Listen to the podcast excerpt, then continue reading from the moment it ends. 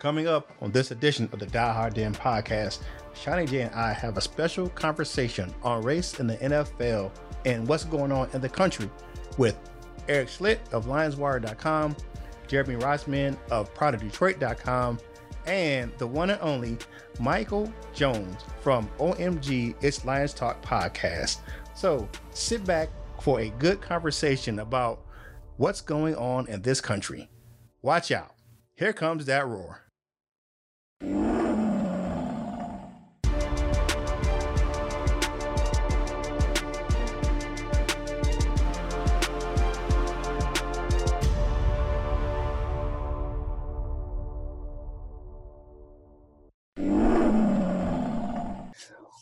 up, though?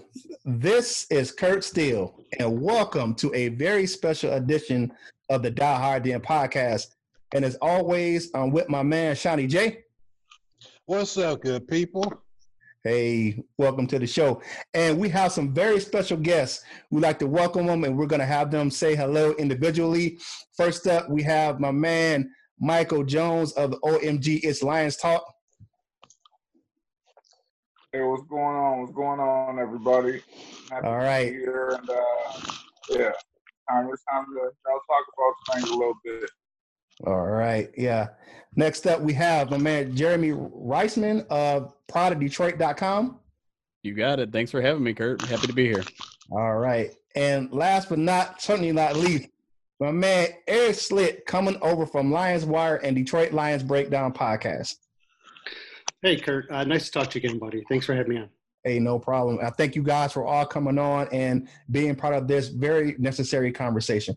We're going to get right into it. The things that happen in this country are the reason why we're here recently, the recent events. Uh, we're not. Uh, we're going to touch on some of the some touchy situations and some touching um, material and first thing is that one of the things that really jumpstart this whole conversation that we had this week and how everything's affecting the league with as far as race is concerned is the comments by one Drew Brees.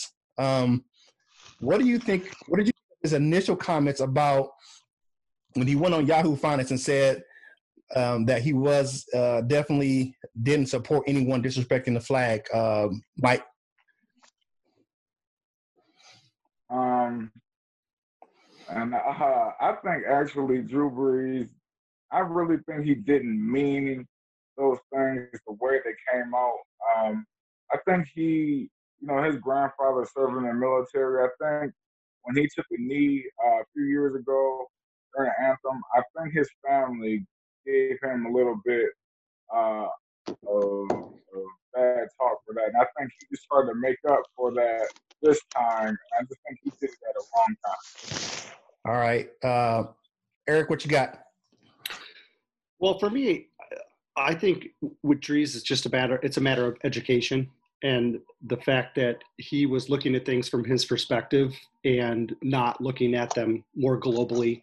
Mm-hmm. And I think that's really what the, the, uh, expression that we've seen uh, across the world has been about. It's about getting people to look outside of themselves and, and be a little bit more uh, empathetic and altruistic and looking at other people's perspective. And initially, I think when he made those comments, mm-hmm. he was making them uh, as as just thinking more like with I don't want to say with blinders on, but he was just only looking at it from his perspective. And and I think once he was able to look beyond that and he saw the backlash that he got from teammates and other people around the league, mm-hmm.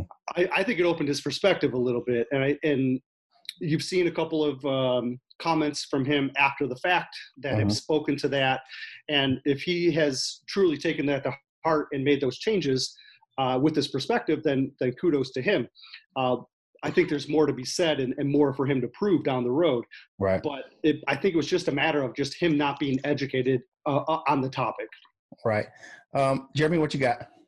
Yeah, I agree with a lot of what Eric just said. The one thing I'll add is that I, I was certainly disappointed when when Drew Brees first came out and said what he did because he's had what you know two three years since the Kaepernick protest to learn this to learn that the protests were never about the flag and never about disrespecting the troops. And even this week, I mean, that's this that came in the middle of the week when he had already probably met with a bunch of his team. And so um, while I'm glad he he potentially has made some changes, and maybe that speaks to how much this movement is already working. We've already heard Roger Goodell apologize um, for Mhm. how they acted a few years ago, and maybe that is Mhm. true progress that we're making. But um, it, it's sad that it's taken this long for guys like Drew Brees.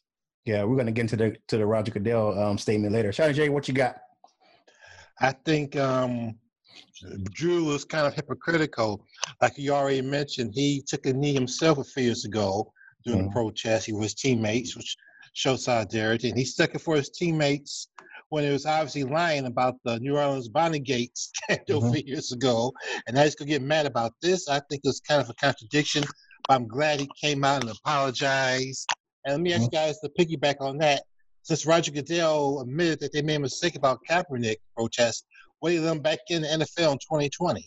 Well, Kaepernick, yeah, we, I mean, we'll we'll get to that in a second. We, we just, I just want to touch on that. We- We're gonna we're gonna address the, the Kaepernick thing here shortly. Um, just giving my perspective as a veteran, I, I served 26 years in the military, and given from my perspective as a African American male, I really took offense to his comments just because of the fact that I know the history of the military. I know that my grandfather fought in World War II, and when he came back, he didn't have the the opportunities that I had. He didn't get a hero's welcome like I did when I came back from Afghanistan. What he got was he couldn't wear his uniform in public because he was in danger of getting attacked. Uh, he couldn't sit at a lunch counter um, when he came back from the South Pacific. You know, and my grandfather was a master sergeant. He was a a person who recovered um, casualties from the battlefield, and he wasn't able to be to honor the individuals that he was bringing back because he was uh, felt as less than you know? So um and you can't box everyone in as far as you can say that you're disrespecting the troops because we fight to defend the constitution of the united states which means that we're we're protecting people's right to freedom of speech in the bill of rights which is in the constitution so uh, those things definitely struck a chord with me when he said them um and i think that really like uh, you all said it took some of his teammates to really get at him and some of the backlash that he got to really change his tune.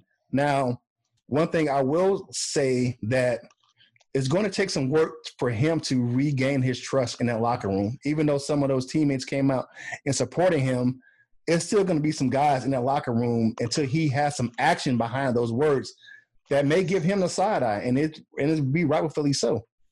Um, because of the fact that he's going to have to earn their trust back because he broke at that bond with them making those comments. Um, though getting to that, his apology, do you guys think that his apology was genuine? Um, we'll go with Shawnee J first. Uh, do I think it's genuine? It's hard to say, but I give him credit for at least, you know, being a man enough to say an apology. Who knows if it was genuine or not? At least he Mhm. said it. What you got, Jeremy? I'd say after his kind of first apology, it didn't really ring true for me. Where he said, you know, I'm I'm sorry with the way my my words were interpreted, Mhm. and and that's not really an apology for what you said. That's an apology for other people, and and that's that's not what an apology is. But I will say, when he let, I, I think it was Friday night, he sent something out to Trump saying, no, that this wasn't about disrespecting the flag. This wasn't about dis.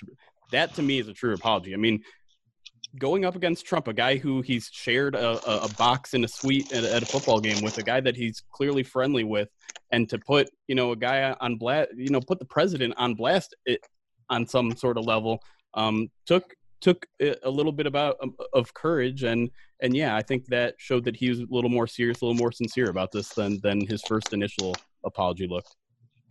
Yeah, what you got, Eric? Yeah, I agree with that. Um, I felt like the first apology was something that was necessary, but it was also it sounded like it was uh, put together by not just him, by like uh, his PR team or, or whoever, Mhm. and, and that makes sense for an initial. But um, the second one did sound more true, more heartfelt, more off the cuff, and um, and more direct. And I think that one rang more sincere to me than the initial one. I think the initial one was more to save face. The second one was more, okay, now we're stepping in the right direction. Right. And what you got there, my man, Mike? Before I share my thoughts. Yeah, yeah, I'm I'm in agreement with you guys. Uh, I think the first one was kind of like um, I have to I have to say something to to you know get everybody kind of off my back. I believe the second one when he directly referenced Trump and you know and things got to change. I think that was that came more from the heart than, than the first. Right. I, I have to agree with uh, everything you guys are saying. Um, and I, one thing that did strike a chord for me, Jeremy, it was the fact that he said, "Well, I'm, I'm sorry for my way my words were perceived." Right. With that, you're just saying what uh, you meant. What you said, you just said you, you're just saying sorry the way that, that if you took it the wrong way, and that's not a true apology. Um, and one thing that really struck me as like I've heard someone say kind of corny was the actual stock picture of the black and the white hands shaking each other. I was like giving each other dap. I was like, come on, man. You could have posted a picture of you and your teammates, but to kind of do that generic type of picture was kind of, I was like, you got to be better than that, my man. Um, and I will say one thing, and, and um, like I said, it's going to take a lot of work for him. What did what he said did it erase everything um, he did in, with New Orleans, especially coming from Hurricane Katrina and everything like that. Uh, no, but does he get a pass? Definitely not. Um, I think maybe he's working in the right direction. As, like I said, he's still going to take some work to get to where he needs to be with his team uh, there in New Orleans and to get that locker room uh, really earn their trust again. Now, with that being said, switching over to uh, Roger Goodell. Now, I will say this: the video that uh, Michael Thomas and some of those other NFL stars, including really the face of the league, Patrick Mahomes, really struck a chord with the league.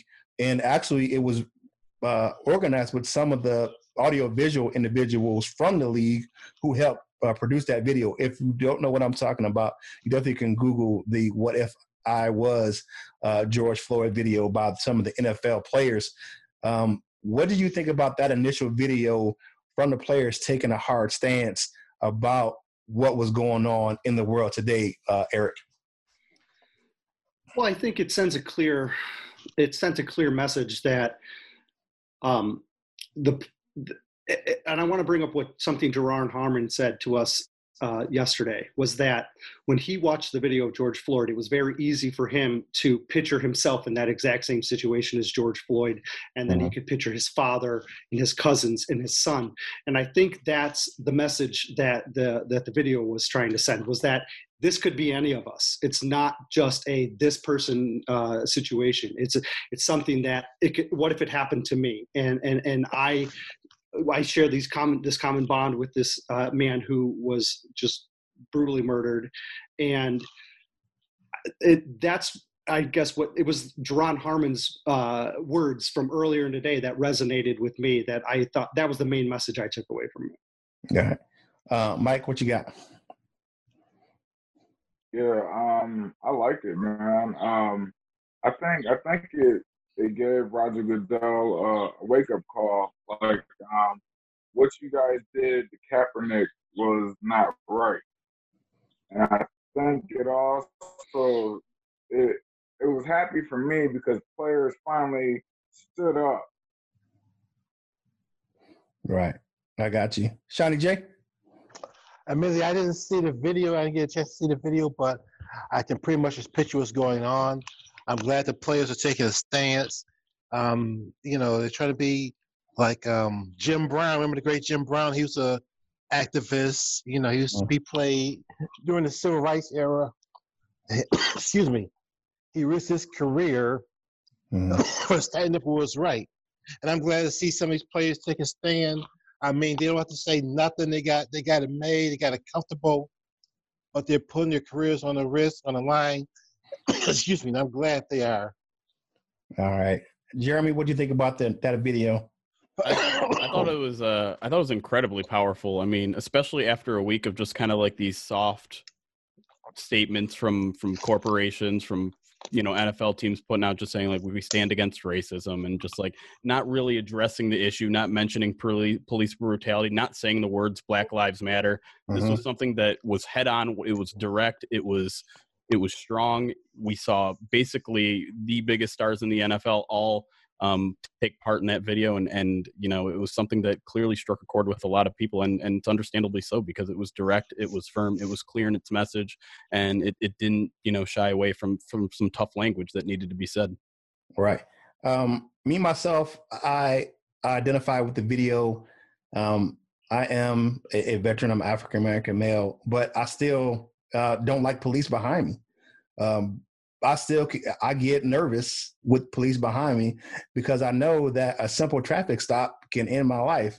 And I have a son who has autism, and my son is nonverbal.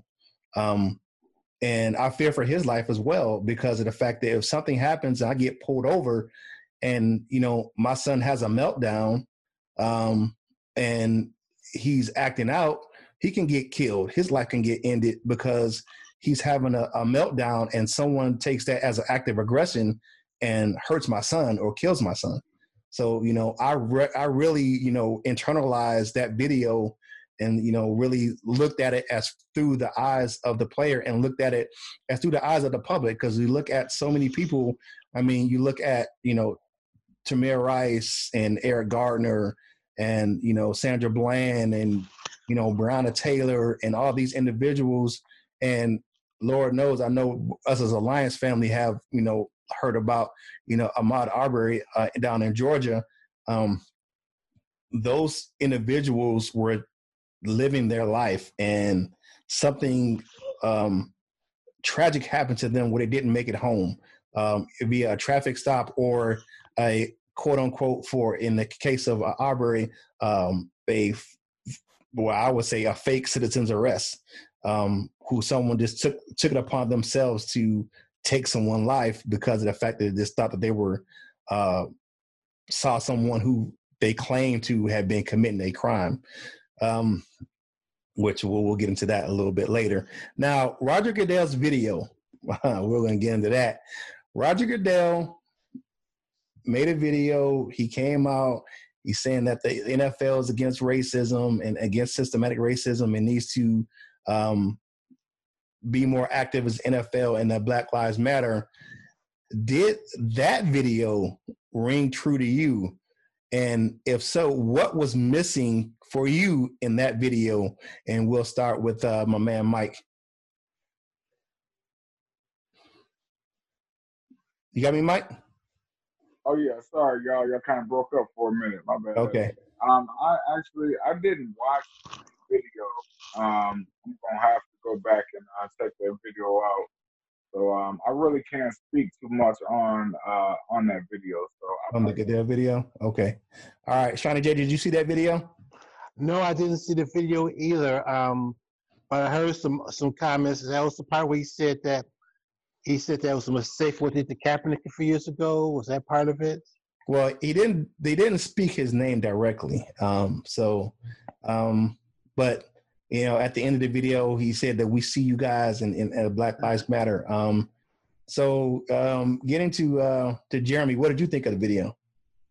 I, I was surprised by it, pleasantly surprised, I would say. You know, the, the exact words he used were we, the NFL, admit we were wrong for not listening to NFL players earlier, which is a, a clear admission of guilt for how they handled the um, the, the protests back in, in 2016 and 2017. But as you mentioned, did not mention Colin Kaepernick, did mm-hmm. not did not really express a call to action either. He did not.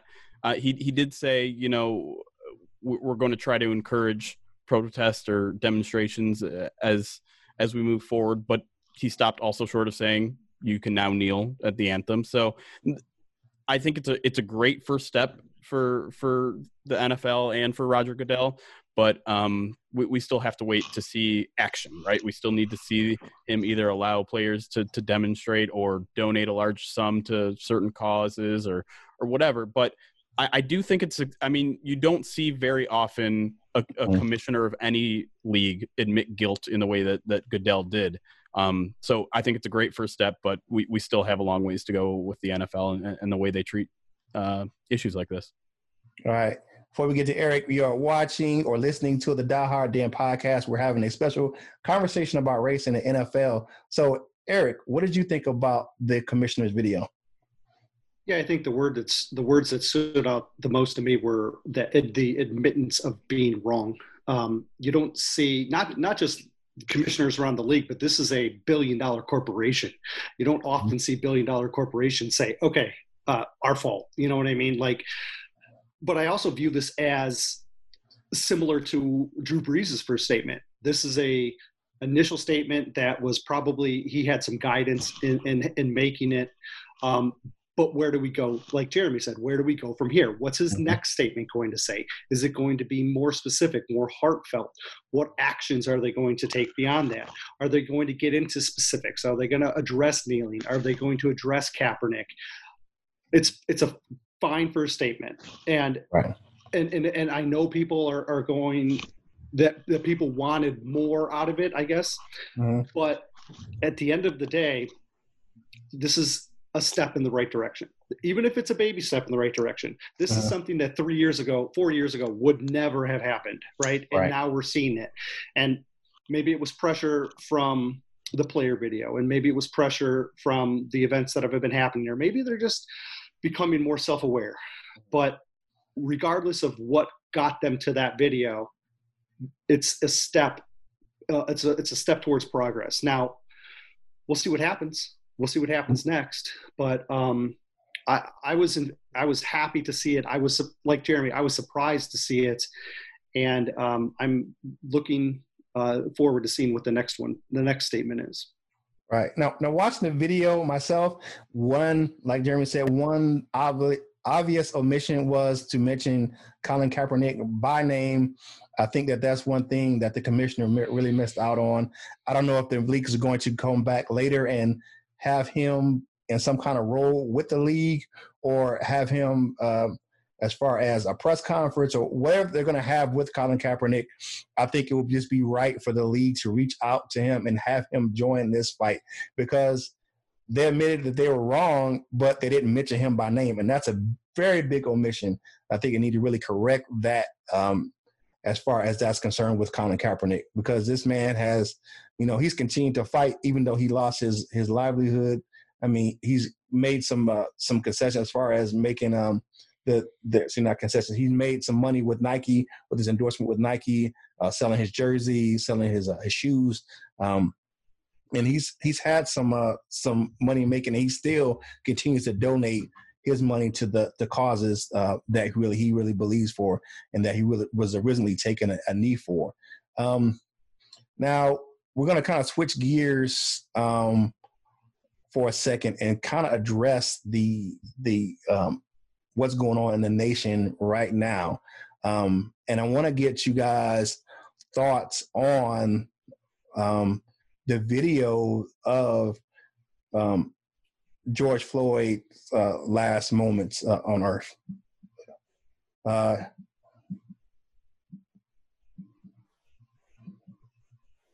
Hold on here. Shawnee J, you up first. What do you what did you think of the George Floyd video? Now that I saw, and that I thought was terrible. I mean, the man he is it's worse than the Rodney King video, obviously because a man died in this case. It was horrible.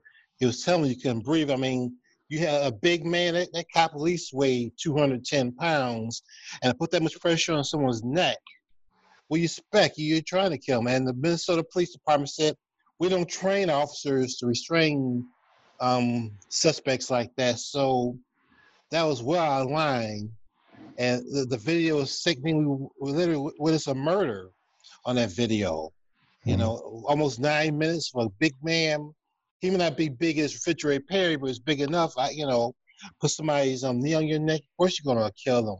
They're gonna suffer from suffocation or asphyxiate or whatever you want to call it. You know, strangulation almost. It was terrible. I'm mm-hmm. glad that they charged him, but I don't agree with other things that are going on. You know, because of that, people are taking advantage of the situation.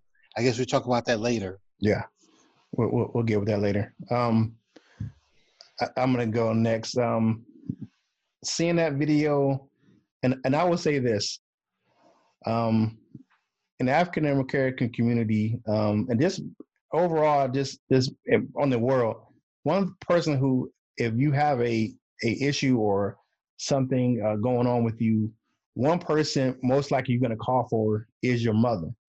you're to call for your mother because she's the person who's to come and save you.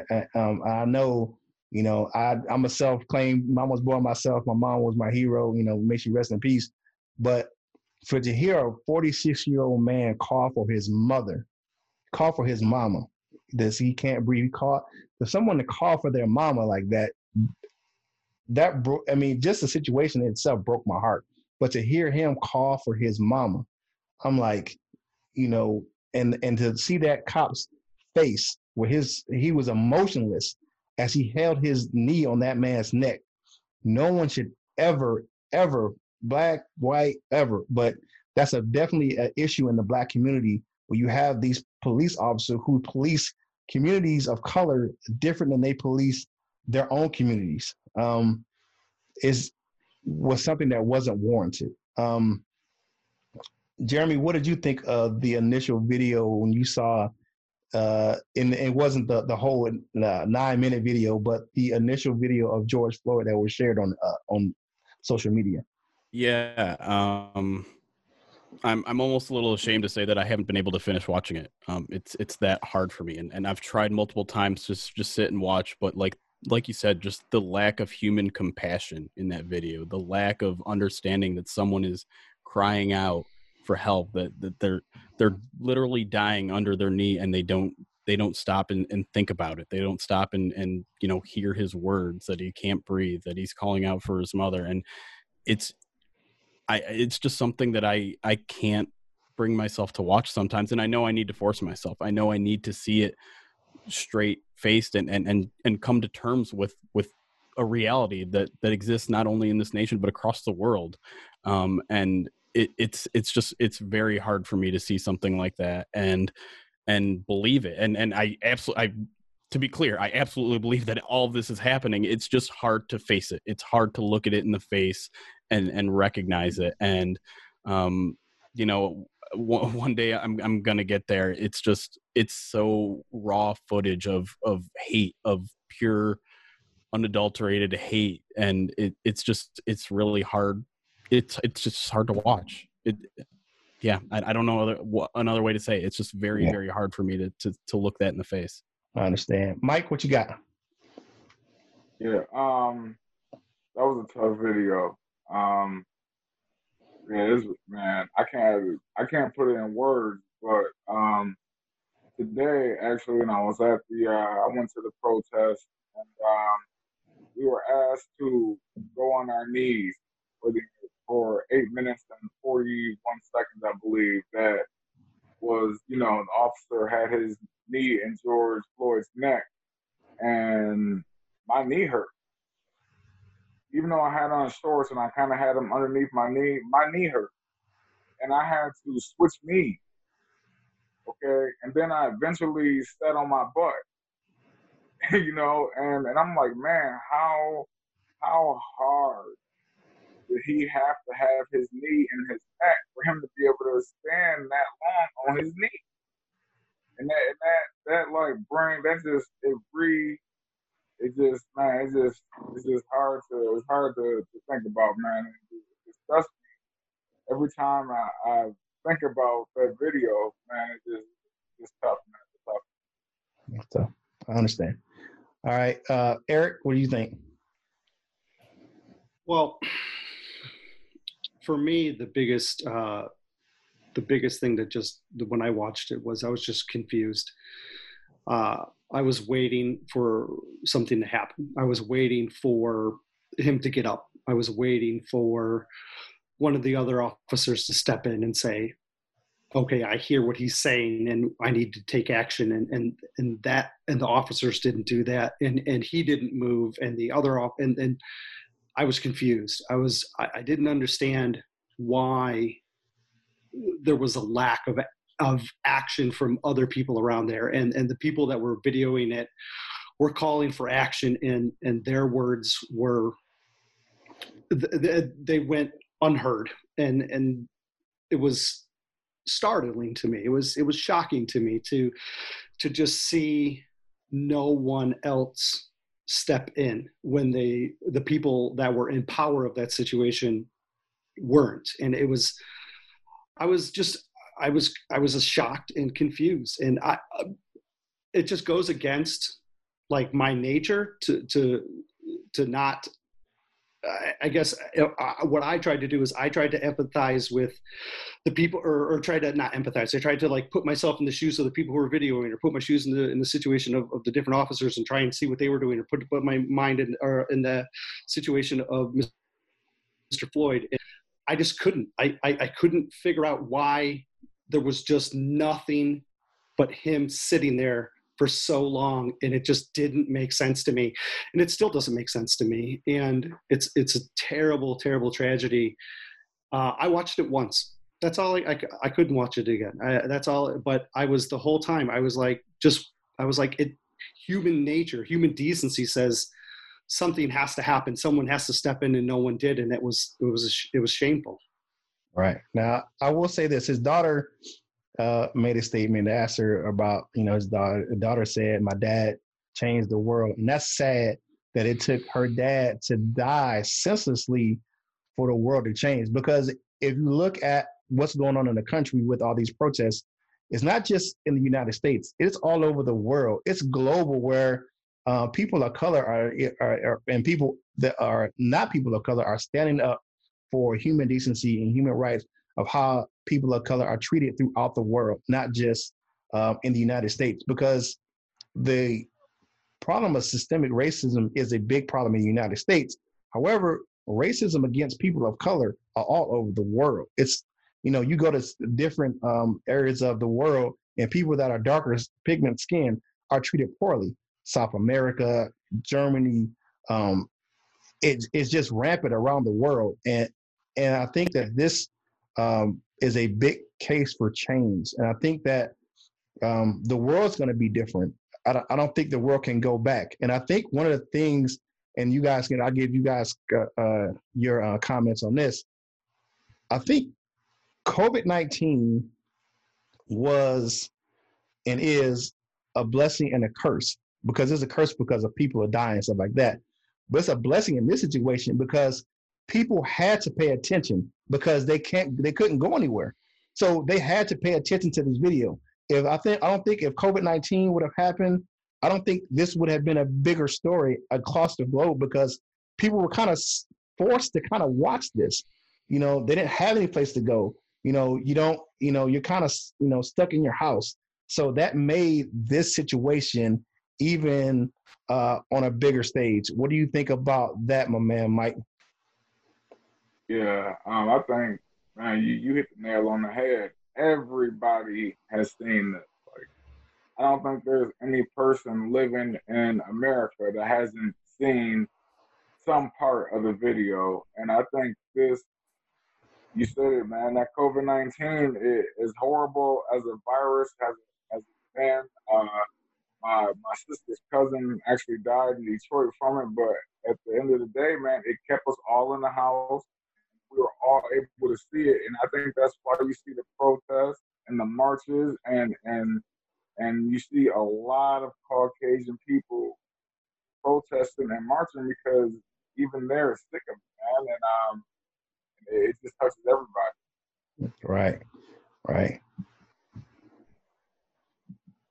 Johnny J. Yeah, man. Um, I agree with what you and Mike is saying this COVID nineteen, this the world's really changed in 2020. All that's been going on, the you know, the, the tragic and untimely death of American hero Kobe Bryant, and then in COVID nineteen. I mean, that really changed the world. A small virus that came out of Wuhan, China, spread like wildfire over the world, shut the economies down, shut countries down, where nobody can go to work, and and took us one event like this the George Floyd um, situation, it spread just like wildfire, just like as COVID did over in the world. You know, um, it still had to happen. I wouldn't wish this on anybody, but like I said, the world will never be the same again. And hopefully, this will implement change because you see even policemen across the country taking knees and joining the protesters. Hopefully, this is the impetus of some positive come out of it. You know, this is going to be another tragedy that you know goes the way of time. Hopefully, this will bring on positive change. Eric, my man, what you got?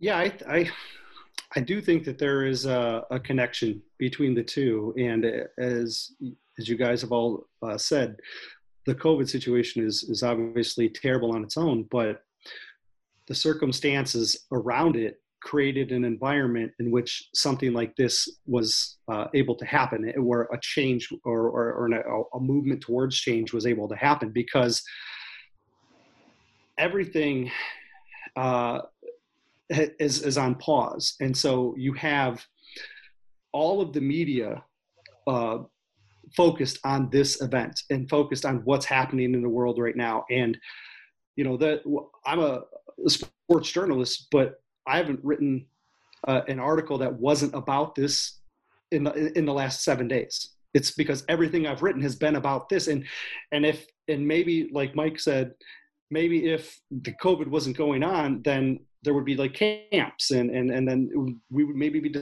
distracted a little bit, and um, and I think it created this environment where uh, we've we've almost been forced to pay attention because there's there's just there's the the focus of all of all these other things around us was gone. And and, and it's a probably a good thing that we were forced to look at this situation because if we weren't then how long does this continue? How long are we is it another several years before an issue like this gets brought up again like in between now and and the Kaepernick protests? So it's an unfortunate uh, obviously both situations are, are, are very difficult and, and, and hard situations, but out of those hard situations are typically when you see change happen. And hopefully that's the direction that this country's headed in. Right.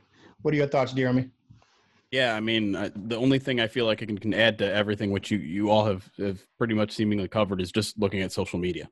Like, if we were out eating at restaurants, Instagram would probably be filled with with food and and beers and whatever or baseball highlights nba playoffs would be happening right now like that's what would be covering social media but you look on twitter you look on instagram you look on facebook everything is about this and it, it like everyone has said it's unfortunate how we got to this isolated situation but if if something good can come from it um, that that's one you know one positive way to look at this overall situation. And yeah i mean the social media is the way that we communicate these days and it's mm-hmm. all this and and yeah it's it's because there's a shutdown nationwide worldwide. Right. Well you know it's in, a, in the african american community i mean to to caveat on what you said i mean this isn't an isolated incident. I mean i have to say that you know when you have situations like you know breonna taylor and you know you can the list goes on and on. I mean going back over the years um, you look at i mean even going back to the 60s martin luther king was assassinated before i mean he was one of the most and people that's one thing that really gets me now is people want to quote dr king. Dr king was one of the most hated people in america when he was alive. I mean he was getting he was being uh, surveilled by the cia and the fbi because he was so hated by the government in the in the country. So um, I mean, these aren't isolated incidents. They they go on. I think that the COVID nineteen put a shine of light on it um, more than they would, and with you, like you said, Jeremy, more than what it would have been if we were just going about our daily day to day tasks, where everybody's going to work or you know going uh, hanging out at the bar or going to you know going to a game or you know that's just really made it so much more um, where you can people can concentrate on it more, where nothing's really going on but this, and because the world's kind of shut, the world is shut down. I mean, sports are starting to come back now, and places are starting to open, but this happened in a situation where everything was pretty much still shut down. Um, now let's switch gears to the Lions. Um, and you guys, uh, Eric, you covered the Duron Harmon uh, presser the other day. Um, what did you? What was your biggest takeaway from that uh, press conference with uh, with uh, Harmon? I, I, wish I could say just one thing. I, I wish I could. There was just mm-hmm. so many things about him uh, that he, that he shared that was heartfelt, open, and his willingness to share. It was very impactful. Um, he talked for 27 minutes or something like that, and the video mm-hmm. is on YouTube uh, on the Lions feed. Uh, both Jeremy and I wrote essentially the same thing about it. It's we could pull little snippets uh, from the piece, but the whole piece itself was so powerful that we both said, watch it all, please, just watch it all and just listen to what he's saying. Um, I take notes during the press conferences, and typically um, I get about half or three quarters of a page per player. With Harmon, I had three pages, and it just kept going because he was the the, the um, information that he was telling us from his point of view. It was very impactful. From having to have hard conversations with his eight-year-old son to what is he doing professionally and using his platform and how are the lions themselves addressing the, the what's going on right now how are they going to address the issue moving forward um, there was just so many incredible things that that he brought up that I, again i just it's so i would highly recommend people going and watching that video I, have watched the video myself i sat down and, and and took uh, half an hour yesterday and sat down and watched that video. Um, hey, everyone, thank you for listening in to the Die Hard Den podcast. Uh, we're having a special uh, conversation about race in the NFL. Um, Mike, are you familiar with the Duron Harmon press conference? Uh, I am a little bit. Um, I didn't catch all of it, but I did. Uh, I watched little snippets of it, and um, I'm just, I'm just glad that uh, that he said something and that he came out and and it was an emotional. It was real. You know, that, that's that's what uh, is the biggest part. I think it's actually inspired uh, Matt Patricia to to take a little steps to come out. I think it was yesterday and say the things that he said, and I think that's big for a free agent to come in to Detroit and and just make your make your feelings be known off rip. Like there's no confusion mm-hmm. how he feels. I think that's important. All right, Jeremy, how was your how was your take on the uh, the press conference yesterday? Yeah, I mean it was it was the most educational I think press con- conference I've I've listened to in in my three four years of of being on the beat, and um, I, I think just him telling his personal stories are the things that really resonated with me. Um, the story of him waiting for his mom and and and sister at a Walmart as, as a 17 year old and getting dragged his interaction with a cop which was just him being in a fire lane. He was he was parked in a fire lane. It somehow escalated to him being ripped out of a car and i think i think that's something that we need to also pay attention to it's not just you know police killing people it's it's disrespect it's injuring i mean it's all of that like you don't have to be killed to be abused by the cops, and it, it's happening with everyone. We heard him. I, I think this really gave us kind of an insight to the kind of meetings that the Lions were having this week. You know, they basically put football aside and we're just talking about this. And we heard from a couple players saying like everyone had a story like that. Everyone has a story like that, and that's something when you hear the specifics and you hear it from uh, uh, the person who, who underwent police abuse um, it's much more powerful. And and Harmon had three or four stories that he shared during that 27 minutes, and it, it just kind of it reminds you how pervasive it is in these people's lives. And even if it's something as simple as getting pulled over because you don't look like you belong in the town, or you know, being the first question from the cop being whose car is this these are things I've had plenty of interactions with cops. Never have I had anything similar to this, not even close. I had one situation in which I saw I, I was pulled over by a cop twice in two days. One time I was I was loitering. I was I was I was about the same age as, as Harmon when he got pulled out of his car. I was 17 years old. We were we were going to TP a house. Me and four of my friends were in a neighborhood. We were about to TP a house. Someone spotted us. We sprinted. We panicked, and I just can't help but think like if I was if I was an African American in a different neighborhood. That could have been a v- much much much different interaction. Instead, it was just like, "What are you guys doing?" All right, get out of here. That's it. Like that was the entire interaction, and it was the same. Like the guy had just seen me 24 hours ago too. I I was I was a little rascal. I I I deserve probably more punishment. That I certainly didn't deserve to be dragged out of my car, and no one does. And so I think that that was a, a, great reminder that that things are are different and and it's for everybody. This isn't just about individuals who get murdered. This is about everybody. All right. Shawnee J?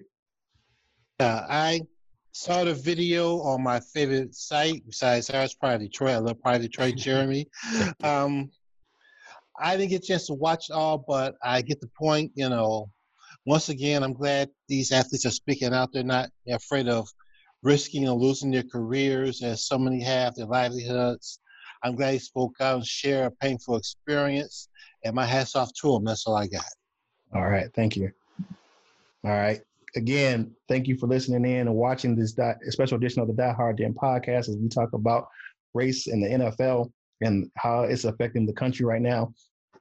Uh, one thing I definitely did watch that video, and it was very um, touching that to hear um, him share those things, and you just hear of it far too often. Where you know, like Jeremy said, whose car is this?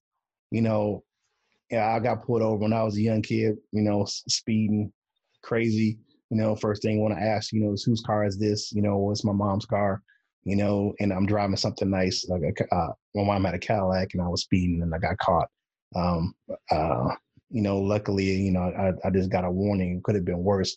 Um, but you know, you get those things where you know I've had you know interactions. Uh, not say with cops, but I've had you know people call me you know the N word and and things of that nature, and, you you know you just don't want to you know no one should have to deal with you know things of that nature you know um, but it's been going on far too long in our in our country um, and across the world. Um, but you you hear these athletes uh, tell their stories, um, it's definitely something that's touching. Um, now, l- let's move the the conversation forward. Um, Mike, how can we move the conversation forward, and how can individuals like Eric and Jeremy help push the conversation forward of what we need to do to fight um, racism in this country and then actually in the NFL? Um, just uh, make make it a make it more of a thing to do uh, daily, you know, and just don't let this go by with, with the moment. You know, I know right now, you know, America and, and the world's kind of focused on this, but don't let it go. Don't let it go by. Don't let you know a couple weeks go by and we all forget, or a month go by and we forget, and it's not mentioned. Just keep it keep it relevant because it, it'll always be relevant. It, you know, it's something that's continuously going on in America, and I don't think we're going to see it change uh, anytime you know soon. As in, as in, just uh, a total makeover just as long as you keep it fresh and and keep refreshing it and keep touching on it, it's that's important, man. And um, you know, I just think that'll help out a lot, a lot. Right. A lot of people uh, listen to you guys and follow you guys, so. Right. Shawnee J. Well, I think I agree with Mike. I think we just can't um, let this go. We need to keep the pressure on, keep reporting it. You know, some things tend to die down with time. You know, as time goes on, people forget. People have short memories. They forget. Um, but we need to keep people aware. Um, keep doing what we're doing, reporting it when we see things, report it, and keep the mm-hmm. pressure up. And I think they can bring forth positive change. Right. Now I left you. I left you two gentlemen uh, uh last on this one because I have been following your Twitter feeds. Right. And I've seen some of the backlash you've gotten from your own community by posting uh, stories about racial injustice. And what are you guys going to do, or what do you think you can do to keep pushing this conversation forward? Uh, I'll start with you, Jeremy. I mean, there's a couple things. The first one is like, don't let those people deter you. Um, I, I, I don't care if I lose followers. I don't care if Pride of Detroit loses viewership, readership. I don't even get paid by clicks, so I don't care about clicks as much as some people think I do. I, I don't care. Um, I'm, I'm going to continue to speak. Um, we've been raising money over at Pride of Detroit all week um, for Colin Kaepernick's Know Your Rights camp. Um, one thing that I haven't been been preaching that I should be is to not just consider a one-time donation, but a monthly donation. So, like you said, this isn't just a one-time deal and then you know next month when we're on to the next thing we forget about it. Um, monthly donations think about that. Think about supporting local black businesses. Um, and and yeah with the backlash i'm fine losing friends over it too. Um, one thing that frank ragnow said which i thought was really interesting is that he feels like part of his role in this is to you, know talk back to people if just in the interactions. It, you know we, we saw the text exchange with jake fromm um, you know making sure th- that sort of stuff isn't acceptable when you're behind even when you're behind a wall of secrecy even if it's just a text exchange even if it's just you two hanging out with your buddy at the bar and he says something you speak back on that. You don't let those sort of things slide because those are the those are the things that fester and eventually become something bigger. So if I lose followers, I don't care. I don't even like bringing up followers. I, I've never checked my follower account. I don't care. I'm going to continue to call people out for for bad things that they say, and I know some of them are just trolls on Twitter. But it's sometimes it's important to expose those people, not not with the kind of anger that some people go at them at, but with an understanding, with with the kind of compassion that that allows them the, the space to grow. Because if you just come back at some people with anger, they're just going to get more angry. They're not going to even consider changing. So i think i think it's important to to reach out to people that disagree with you to, that might have some sort of backlash with what you say and not fire back at them necessarily but say hey this is why i believe what i i believe. This is why i'm going to continue to why i do do what i do and and and try to to to reach out in in a way that won't turn them away immediately because if we just continue to you know bicker at each other nothing's going to get accomplished. We need to we need to reach across the aisle. We need to come to some sort of agreement because we can't do this on this own on our own. We, we, we would love to but but there needs to be some sort of agreement. There needs to be some sort of unity. Are we going to get 100% unity? Of course not. Um, but the more people that we can you know reach out in, in a compassionate way i think uh, the, the more we can accomplish our future goals. All right. Uh, eric yeah, I, I, think you can echo a lot of what Jeremy said there uh, for me as well. The biggest things that um, I think keep this in the forefront is again going back to w- what a couple of the players said yesterday. Uh, Duron Harmon said, "You need we need to make sure that we allocate time." And, and, and making sure and the team is going to make sure that they allocate time and, and we need to do the same thing um, as profession as professionals we need to make sure that we're allocating time in uh, in order to look at the issues. We need to make sure that we're talking to players and seeing how things are going with them and we need to be able to report on that as uh, the season and the months and go on. So mm-hmm. professionally from that that's one of the ways we can grow professionally. Now from a personal standpoint yeah i want to echo jeremy said it uh, was quoting frank ragnow saying being able to talk on your when you have a platform is important, but it's also important when you hold people accountable when you're not using your platform and and, and teaching your kids the right way uh, to do something and being able to impact uh, the younger generation as positively as you can. Mm-hmm. That's the uh, that's a huge way. I, am a firm believer that you build change through mm-hmm. youth, right? Right. And I think that the you need to keep that focus there. Now, uh, I know Jeremy isn't as big a uh, follower. I, I, he doesn't care about his followers as much. I'm more egotistical. I care about mine a little bit more. Um, I'm just kidding. Uh, but I, I, you know, I've lost followers over the last few days. Absolutely, and and that's fine. Um, and I've had some people say some pretty nasty stuff to me, and stuff that I would have normally just been like, well, I don't need it. I'll just block them but over the last week, I've tried not to block people. I've tried to say, I'm willing to leave the door open. And if they want to, if they change their perspective or if they want to come back to me and they want and they want to see something constructive, not just, you know, throw swear words out at me, right? Mm-hmm. Then I have to be open to that. And I want to be open to that. And so I'm trying not to block people. I'm trying not, I'm trying to stay interactive. And I'm, but I'm also trying to understand when people are trying to get the best of me and when people are actually looking for my point of view. If I can continue to try and keep a message of, of, of education out there, then I think that's important because I really think that one of the most confusing things going on right now is language, right? When people hear words like white privilege, I don't think they understand what that means. I think, uh, again, going back to Frank Ragnow, he said white privilege doesn't mean you've lived a privileged life. It means that you are afforded privileges that, by the color of your skin, that other people aren't just in your everyday life. And I think that's something that people don't understand. And I still get people in my mentions asking me uh, why kneeling for the flag is okay. And uh, protesting and taking a knee during the flag is okay when that's not what it's about. Like there's just a confusion and there's there's a lack of knowledge out there. And when i can put my perspective or i can help try and promote other people's perspective on on knowledge and language i think that's how i can make change. That's what i've been trying to do. That's what i'm going to continue to do. Um, and i want to make sure that i do. I want i want to make sure i allocate time for that moving forward Right. And, and before we kind of close out, I want to, um, if you're not aware, uh, one thing I want to do is I'm a military person. I was served 26 years in the Army.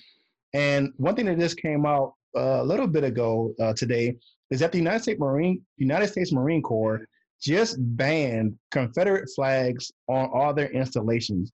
You're not allowed to display a Confederate flag on the installation, be it a bumper sticker, a flag, any type of representation of the Confederate flag will be removed from all United States Marine Corps installations. And kudos to the Marine Corps for doing that. Um, first of all, uh, I really don't think that the, the Confederate flag should be displayed.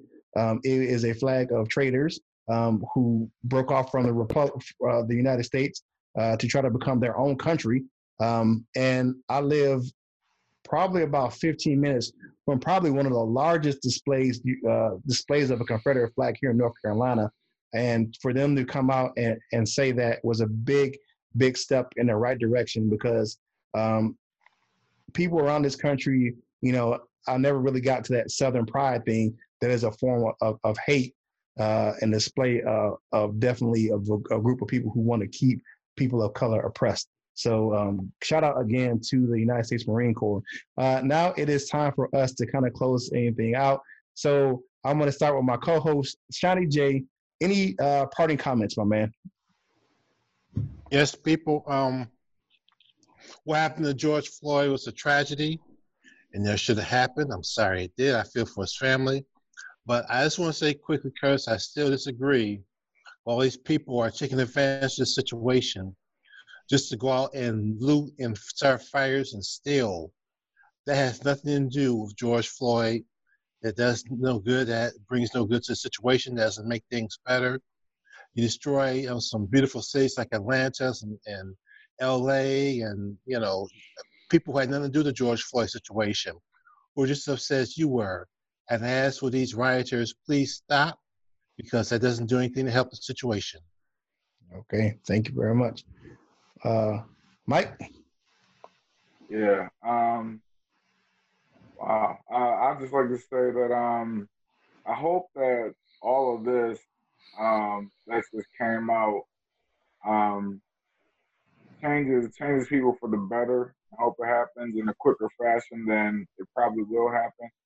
And um, I just hope the NFL finally acknowledges uh, what Colin Kaepernick tried to do uh, three, four years ago, and they they right their wrongs and and amend that uh, because it's important. Because he was doing this uh, years ago, you know, a couple years ago, and it wasn't accepted, and everybody was scared to stand up and and, and say something. I, I really hope that they fix that and, uh, and get that squared away. All right, thank you, uh, Eric. Any parting shots? I think the big thing that I would encourage people to do is just to listen. And, and I don't mean like just hear the words, I mean actually listen to what people are saying.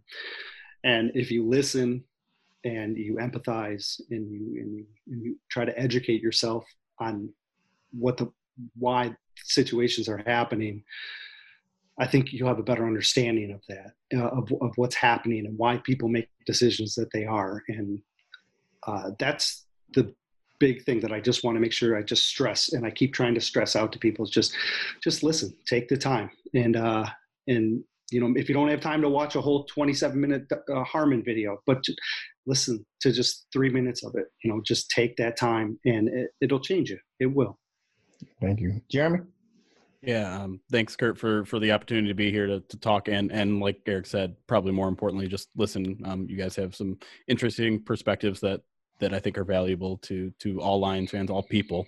And yeah, I was I was gonna kind of say something similar to Eric there. Um, the the one thing I would add is just um, don't don't react right away. I feel like internet discourse has made it so that our listening capacity is about five seconds before you want to speak again.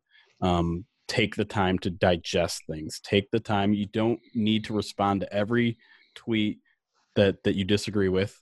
Take the time maybe do some research on your own and just try to understand because you wouldn't interact with the person that way face to face try to treat your twitter account try to tweet, tweet treat your instagram comment sections like you would in real life and just sit there consider be passionate be be compassionate i should say.